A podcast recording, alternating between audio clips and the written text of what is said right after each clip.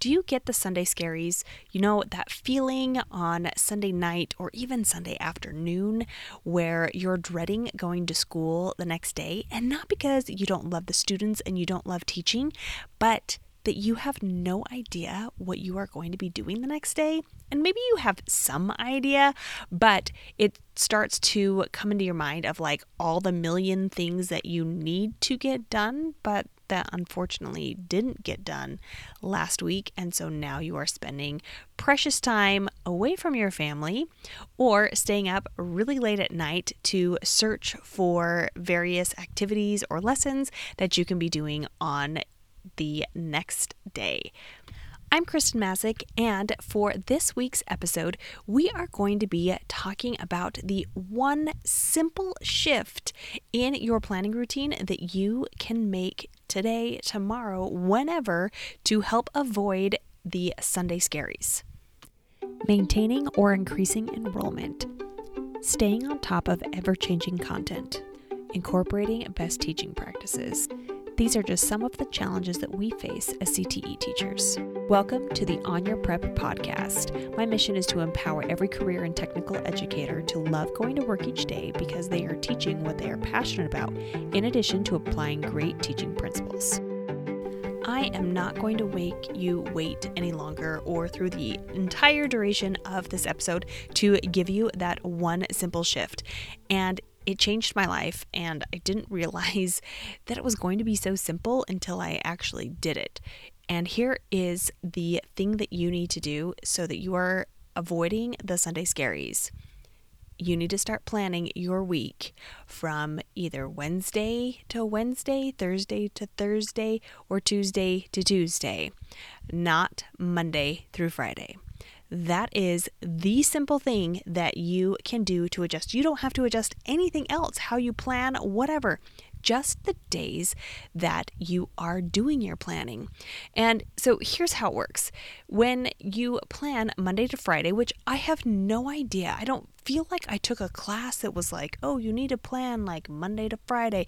I'm not really sure if it's because we learn that Monday through Friday and then you have the weekend and that's how our calendars work. I'm not really sure why we feel like we need to plan Monday through Friday, but it just, I don't know, it just seems normal.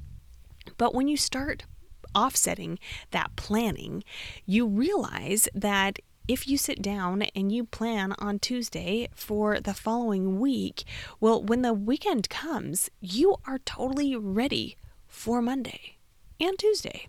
You don't have to think about do I have the copies? Is my lab set up? Because you've already done that. Like it is ready to go. And that is how you can enjoy the majority of your weekend and avoid those Sunday scaries.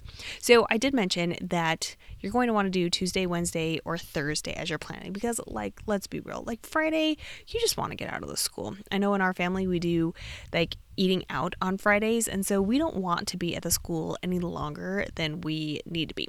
And the reason I say don't plan like on your Monday is because Mondays are hard enough. We also, you don't know what's going to come your way on a Monday.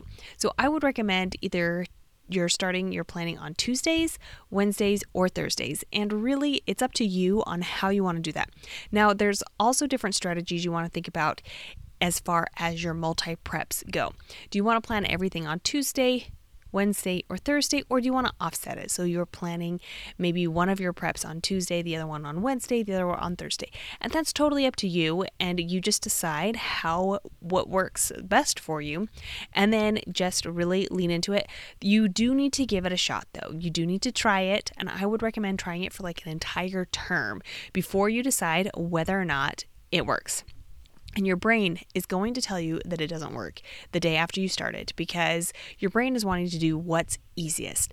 And making those shifts in like our habits aren't easy for our brain. They will be in the long run, but we have to train our brain and we have to just go with it and choose which day we're going to plan and really make it happen.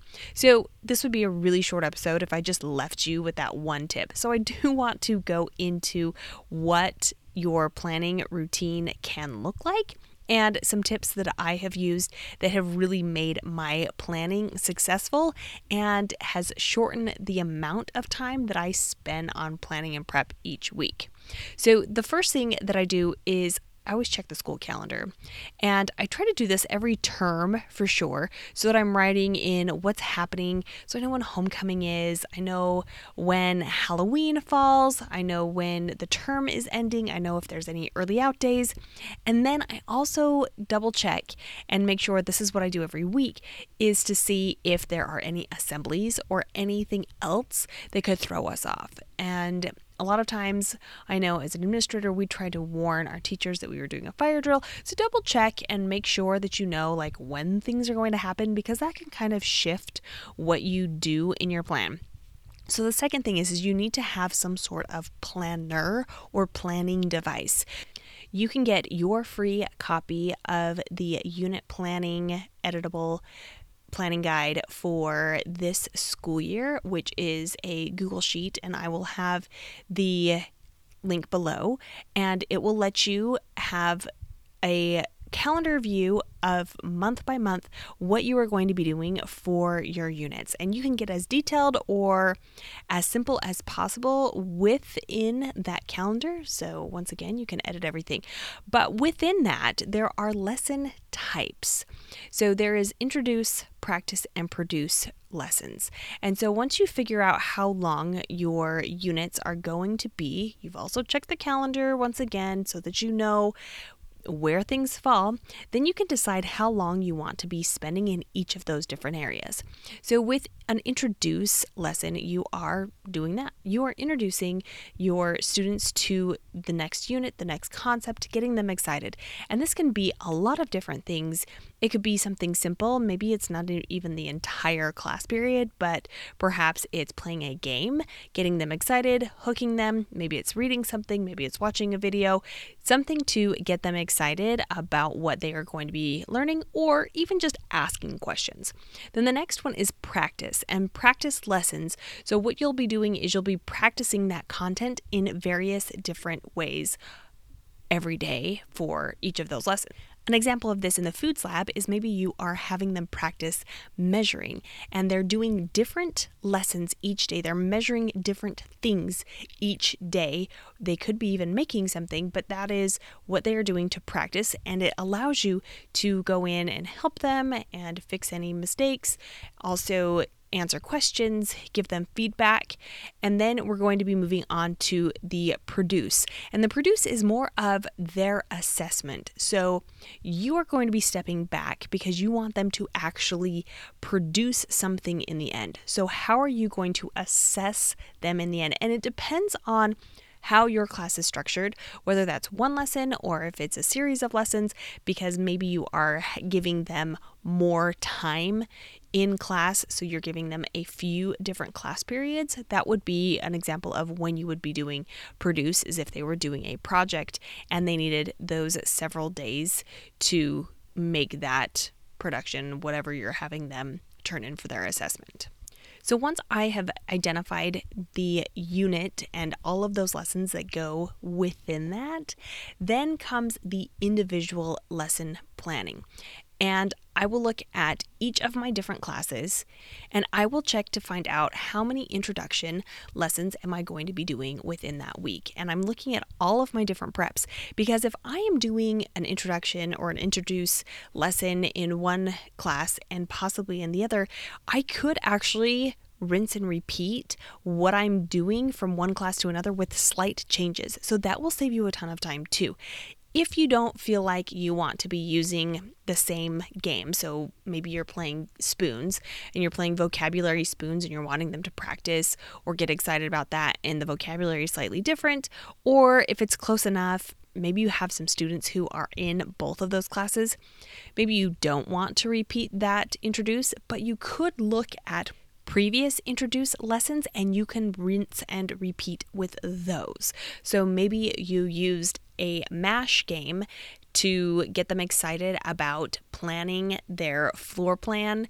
And now you're going to use MASH to get them thinking about their future careers. and that could be in different class periods, but you're really using like the same root lesson and you're just switching it up slightly to get students excited.